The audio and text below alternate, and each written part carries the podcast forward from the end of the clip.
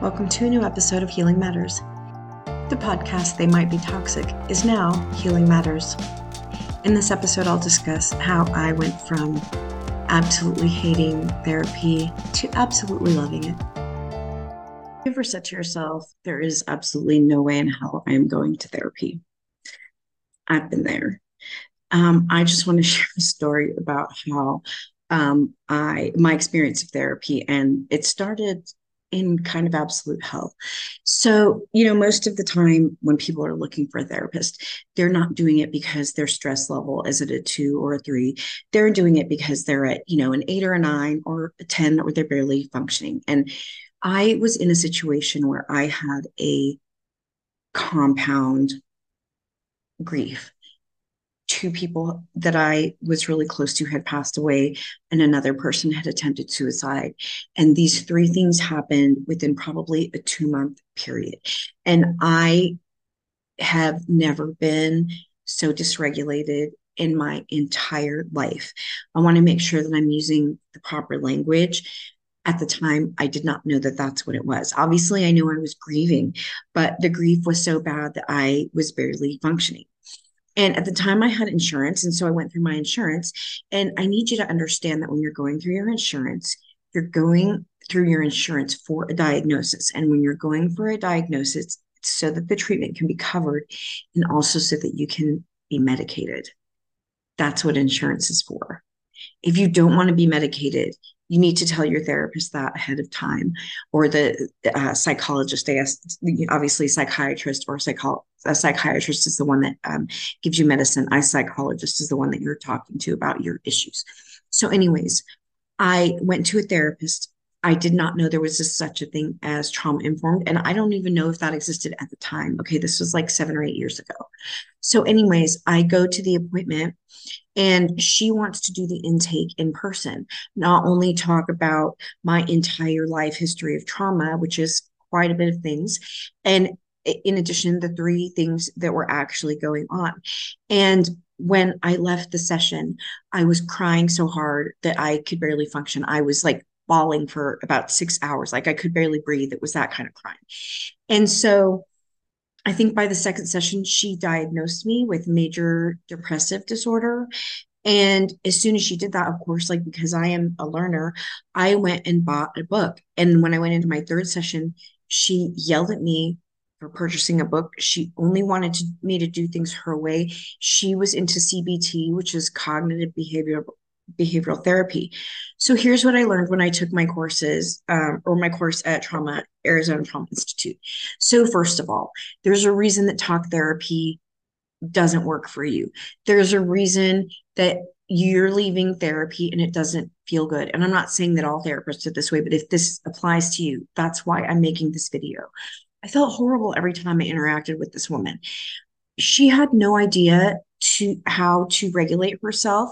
And sometimes she would talk more about herself than she would to me in the actual sessions. It was a little bit insane now that I look at it in retrospect. But my point is, she did not understand how to deal with trauma. She only understood how to diagnose and give me medication. Um, and she only wanted to do CBT, which was asking me to discuss the issues and further dysregulate yourself, myself. And what I mean by that is if you're talking about something that has upset you in the past and you're getting as upset as you did when it happened, you're not in a good state to heal. Okay. In order to heal, your body needs to be regulated. And so for some people, talk therapy actually makes things worse. You don't always need to discuss what happened. As long as you have a good sense of what happened and you can mentalize it, it's your body that needs to process the emotions. And of course, I didn't realize this at the time. So, as I kind of go through this journey, I had one experience with a somatic therapist, which a somatic therapist helps you move the um, feelings of emotions through your body, which I made a video, short video about this earlier today. Um, you can go find it. I believe it's the one right before this if you're on my TikTok. Um, and so, anyhow, um, when you're doing somatic therapy, you know, you're helping to move the emotions out of your body. And what she explained to me is that your nervous system is kind of like a cup. And when it gets full, essentially it's overflowing and you can't put any more in which is why when you get to that space like you get to the point where you're just shut down.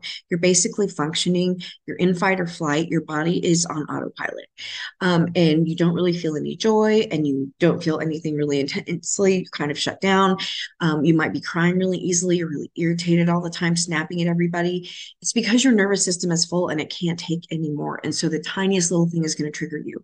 So as soon as I went through this process of this, the first somatic experience, I think the very next day I was, you know, belly laughing and feeling joy again and, and singing and feeling like myself, even if it was just 10 or 15% more.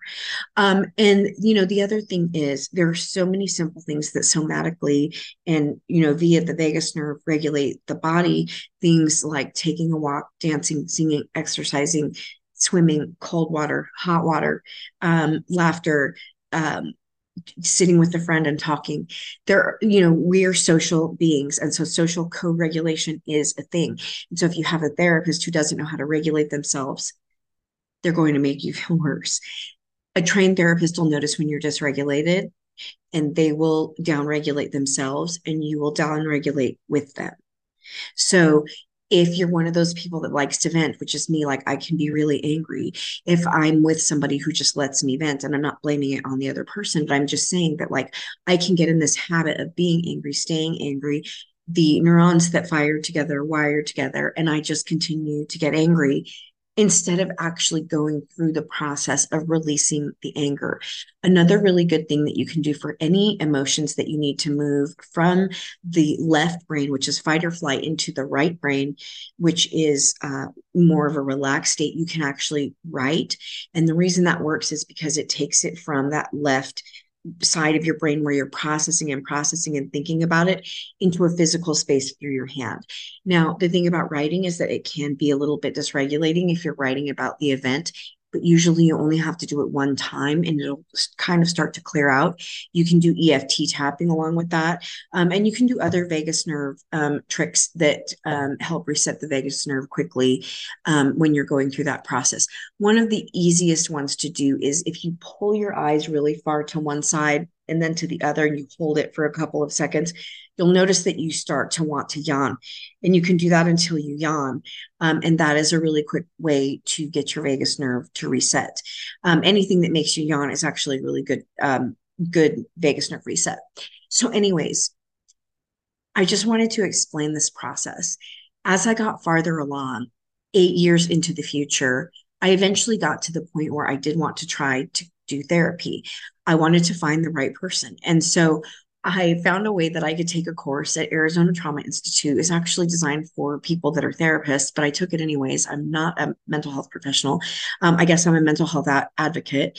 Um, and when I took that course, it was absolutely mind blowing.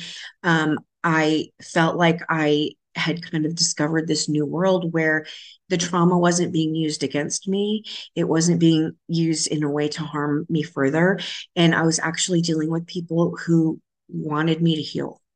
When I heard them explain that even the environment needs to be correct for somebody to show up. And a lot of times people might cancel from the parking lot or from the lobby, and all of these things are normal. Everything that they said in the courses just made me feel so normal. And so I reached out to the man uh, who runs the Arizona Trauma Institute. I, I'm not positive his exact title, um, but I just dropped him an email and he emailed me back the same day. And he sent me a list of three people. One of them was someone who taught um, some of the courses in the um, sessions that I really enjoyed. Her name is um, Dr. Camea Peca. You can actually look her up. Her last name is P E C A. You can look her up uh, on YouTube. She's got a really great video that's called Taming the Dragon. Um, that's one of my favorite videos by her. Anyways, that's my therapist, but that's how I met her. And what I will say is that yes, there was a time in my life where I was absolutely terrified to go to therapy. I thought it was ridiculous. Um, it felt like a bunch of ridiculous labels. And even with my therapist now, if I ask her for a diagnosis, she'll basically say, well, if only if it's useful in some way, but you know, we're not really here for that. Um, and so yeah, all I can say is dealing with a trauma informed therapist is completely different. You're going to be dealing with somebody who is going to say something like, it sounds like that was really difficult. You have a valid reason for being really angry. Um, I love therapy. I love my therapist. I have fallen in love with the process and I have actually started to heal from my trauma. So, um, yeah, I'll be making further videos about this, but I just wanted to share this. Um, if you need a trauma informed therapy, that's the keyword that you need to look for. Thank you for listening to Healing Matters. If you have found this content useful, I invite you to like, subscribe, and share my videos and links. If you're interested in my books or other materials, please look for links in the show notes. The views and opinions shared on Healing Matters are those of each contributor and do not necessarily represent the views of the brand. While I am a trauma informed coach, I am not a doctor, and this podcast should not be mistaken for mental health care. The information contained in this podcast is not meant to harm or malign any party or person. We are simply here to discuss healing matters of all kinds. Thanks for showing up. Your healing matters. The views and opinions shared by They Might Be Toxic hosts guests, or sponsors are those of each contributor and do not necessarily express the official view of the brand. We are not doctors, and this podcast should not be mistaken for therapy. Nothing expressed in this content is intended to malign or harm any party or person. We are simply here to discuss and dissect our toxic relationships and to learn about yours.